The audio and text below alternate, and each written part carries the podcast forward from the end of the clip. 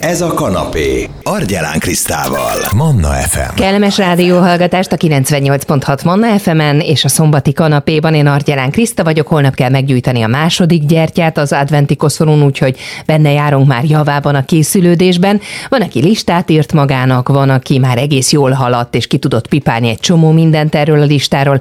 Van, aki viszont azt érzi, hogy a munkahelyi feladatok annyira tornyosulnak felette, hogy nem is tudja, mikor fog időt szakítani arra, hogy az otthoni készülődésnek neki kezdjen. Ez persze feszültséggel, stresszel jár, ez lesz most a témánk egyébként, hogy hogyan lehet ezt a stresszt csökkenteni. Ha kell Hedvig grafológus igazságügyi írás szakértő a vonal túlsó végén. Hédi, köszönöm szépen, hogy itt vagy velünk, és több hallgatói kérdés is érkezett a stressz témájában.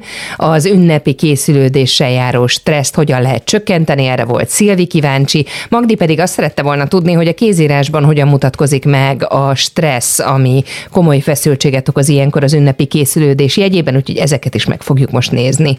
Hát ismét elértünk egy év utolsó, mondhatni záró szakaszához.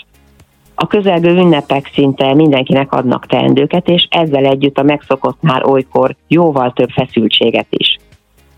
A stressz kiváltó tényezői között ma már külön címkét kapott az úgynevezett ünnep előtti stressz, mely az erre való készülődéssel köszönhet ránk. Hogyan értékeljük általában, jó vagy rossz ez a stressz? Ez valójában attól függ, hogy kire hogyan hat.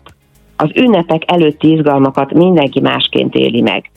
Egyesek jól tűrik a feszültséggel teli időszakot, sőt, ilyenkor tudják a legtöbbet kihozni magukból, míg másokat inkább bénít ez a teher, emiatt lelassulhatnak, nehezebben birkozhatnak meg a teendőikkel, és akár rosszabbul is teljesíthetnek ebben az időszakban. Az már bizonyított tény, hogy bizonyos mértékű feszültségszintre szükségünk van a mindennapi működésünkben. Egyáltalán ahhoz, hogy fel tudjunk reggel kelni, fel tudjunk öltözni, el tudjuk indítani a napot, valamennyire magunkhoz térjünk. De tudni kell, hogy ez egy alapfeszültségszint. A stressz ennél jóval intenzívebb töltettel bír.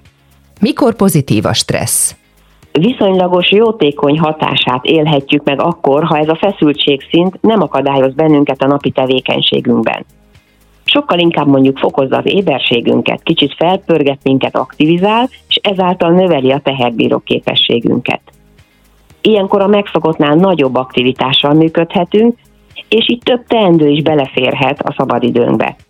A munka utáni bevásárlás, vacsora készítés mellett például az ünnepi menü tervezése, ajándékötletek gyűjtése, esetleg beszerzése, vásárlólista írása, stb. Ha az ünnepi stressz intenzitása meghaladja a számunkra még komfortos mértéket, akkor annak már akadályozó hatása érvényesülhet.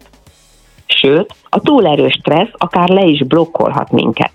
Milyen jelekben mutatkozik meg, Hédi, ez a blokkoló stressz? Milyen jelekből következtethetünk rá? Az erős, intenzíven megélt feszültségnek jele lehet például a fáradékonyság, a kettelenség, fejfájás, meglassulás a napi működésünkben, a túlzott mennyiségű ingereknek a kerülése. Tehát ilyenkor jobban vágyunk a csöndre, a nyugalomra, a bekuszkolkodásra, mint hogy azzal foglalkozunk, hogy mennyi minden vár még ránk, amit meg kell csinálni. Biztos mindenkit az érdekel, hogy mit tehetünk az ünnepi stressz csökkentéséért. Aki teheti, az általában elutazik, és mentesítve magát az ünnepi előkészületek döntő részétől, egy kényelmesebb wellness szállodában vagy síközpontban igazi pihenéssel stresszmentesen tölti az ünnepeket. Ezt azonban nem mindenki teheti meg, sőt, sokan vannak, akik inkább szűkebb vagy tágabb családi körben szeretnek ünnepelni. Akkor azonban, mikor ők maguk a vendéglátók, akkor bizony a teendők sokaságától nem mentesülnek, tehát eleve egy magasabb stressz szintet vesznek a nyakukba ezzel. Ilyen esetekben azért, hogy csökkentsék ezt a megért feszültséget, célszerű mindenkinek tisztázni magában, hogy mi is az pontosan, ami kiváltja belőle a stressz. Ugye az is érdekes, hogy mindenkinél más az, hogy mi okos stressz, de nézzünk akkor egy rövidebb listát. Mi az, ami kiválthatja esetleg ilyenkor az ünnepi időszakban a stresszt belőlünk? Van, akiknek számára az ajándékok kiválasztása vagy a beszerzése az, ami a legnagyobb fejfájást okozza. Másoknak az ünnepi vacsora megtervezése, elkészítése, de sokan vannak olyanok, akik egyszerűen a tökéletességre törekvés miatt élik meg feszültségként ezt az időszakot.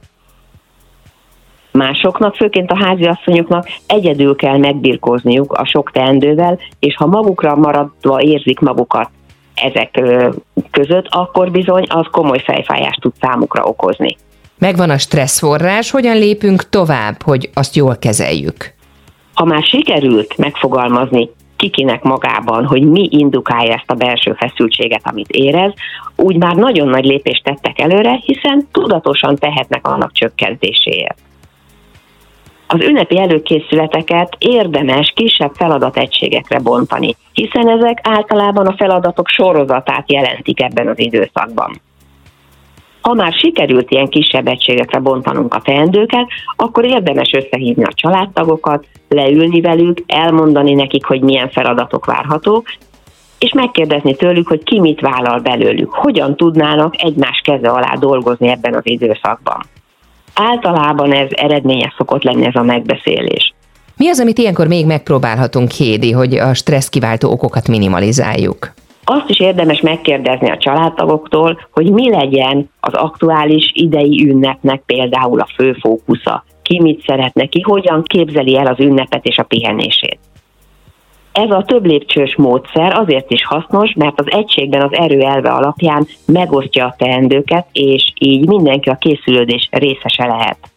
Emellett segít az együttműködést és az egymásra hangolódást az ünnepi időszakban a családtagok között de a legnagyobb előnye talán abban rejlik, hogy megnöveli az ünnepléssel, pihenéssel tölthető közös időt, és mindenki számára. Az előkészületekben egyébként tapasztalatom szerint a családtagok sokkal szívesebben és aktívabban kapcsolódnak be, ha az így elő van készítve. Van még valami, amit érdemes figyelembe vennünk a fő fókusz meghatározásánál, hogyha az ünnepre készülünk? Ma már egyre többektől hallani, hogy ajándékot csak a gyerekek kapnak, és inkább a finom ételekre, a minőségi együtt töltött időre fókuszálnak a családon belül. Ez ugyanis teret adhat a tartalmas beszélgetéseknek, a közös élmények felidézésének, vagy akár a közös társasjátékoknak, amit a gyerekek aztán rendkívüli módon szeretnek. Családi körben érdekes hozadéka, és talán az egyik legmegbízhatóbb visszajelzése volt a módszernek, hogy a kisebb ajándékokat nálunk kedvesebb, olykor meghatóbb tartalommal bíró kézzel ért kis kártyák kísérték. Ezek a kézzel írt sorok szinte ünnepi örömet sugároztak az íróik feszültsége és fáradtsága helyett, ezért mi magunk is egyre szívesebben őrizzük meg azokat családtagjaink kézírásával, mint egy emlékként. Mi mindenről árulkodhat egy ilyen kézzel írt üzenet? Kézírásunk mindenkor az aktuális érzelmi rezdüléseinket tükrözi, ugye erről már többször is beszéltünk, és elárulja, ha az ünnep gondot vagy nyugodt jelent számunkra. A feszültségünk, a fáradtságunk, a türelmetlenségünk lepleződik le, a kísérő kártyára írt sorokban például szöges kapcsolások vagy vonalvezetés jelenik meg. Épp így, hogyha hosszú, hegyes, áthúzó és befejező vonalakat írunk. A hurokformák és az oválok, ha nem lesznek szép kerekek és íveltek, hanem több ponton megtörnek, úgymond szögletes formát öltenek, emellett erős kéznyomással társulnak, ugyanígy a fáradtságunkról, feszültségünkről árulkodhatnak, mint ahogy az apró méretű, esetleg kicsi szétesett betűk megjelenései is. Hogy mindezt elkerüljük, és mi magunk is átadhassuk magunkat az ünnep örömének, már most érdemes a teendőket fellistázni, és családtagjainkkal megosztva tudatosan elkezdeni az ünnepre való készülődést. Így elsődlegesen a szervezés koordinálása jelenti majd a plusz feladatot számunkra, ami azért lényegesen kevesebb időt és energiát vesz el tőlünk, mintha például mi magunk intéznénk mindent. Ennek szellemében kívánok mindenkinek kellemes, feszültségmentes ünnepi készülődési időszakot. Nagyon szépen köszönöm Hakkel Hedvig grafológus igazságügyi írás szakértőnek, aki az elmúlt egy órában volt a beszélgető partnerem, és aki rengeteg hasznos tanácssal érkezett, hogy hogyan kezelhetjük az ünnepi stresszt, amit ugye megbeszéltünk, csoportosíthatunk úgy is, hogy jó, illetve rossz stressz, mert hogyha ettől jobban teljesítünk, és csak felfokozza az állapotunkat, akkor jónak értékeljük, ha viszont megbénít, lelassulunk, nehezebben birkózunk meg a teendőinkkel, és rosszabbul is teljesítünk, akkor mindenképpen rosszul hat ránk ez a stressz. Van, akinél ugye persze növeli a teherbíró képességet, de lényeg a lényeg, hogy mindenképpen célszerű tisztázni, hogy mi az, ami a feszültséget okozza számunkra.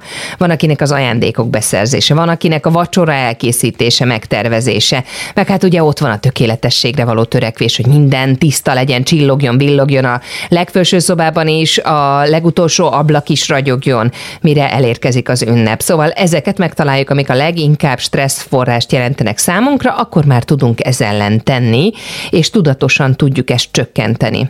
Fontos az is, hogy fókuszáljuk azt, hogy mi az, ami fontos ezúttal számunkra, a családunk számára az ünnepben, az ajándékozás, a finom ételek, vagy az együtt töltött minőségi idő, mert hogy így sokkal jobban tudunk hangolódni, és stresszmentesebben az ünnepekre. És hát ugye Magdi arra volt kíváncsi, hogy a kézírásunkban hogy látszik meg a stressz, ugye elmondta Hédi, hogy a hosszú hegyes áthúzó vagy végvonalak például erre utalhatnak, a szögletes hurkok, oválok, erős kéznyomás, de hogyha valaki nagyon apró betűket ír, vagy szétesettek a betűi, akkor ez is erre utalhat meg, hogyha valaki szögesen kapcsolja a betűket. Szóval lehet nézegetni a kézírásunkat, hogy hogy állunk éppen stressz tekintetében. Itt a Manna fm mindenképpen stressz levezető zenékkel megyek tovább, ha kellhet végül grafológus igazságügyi írás szakértőnek pedig köszönöm, hogy velünk volt. Manna, ez a kanapé, Argyelán Krisztával. F.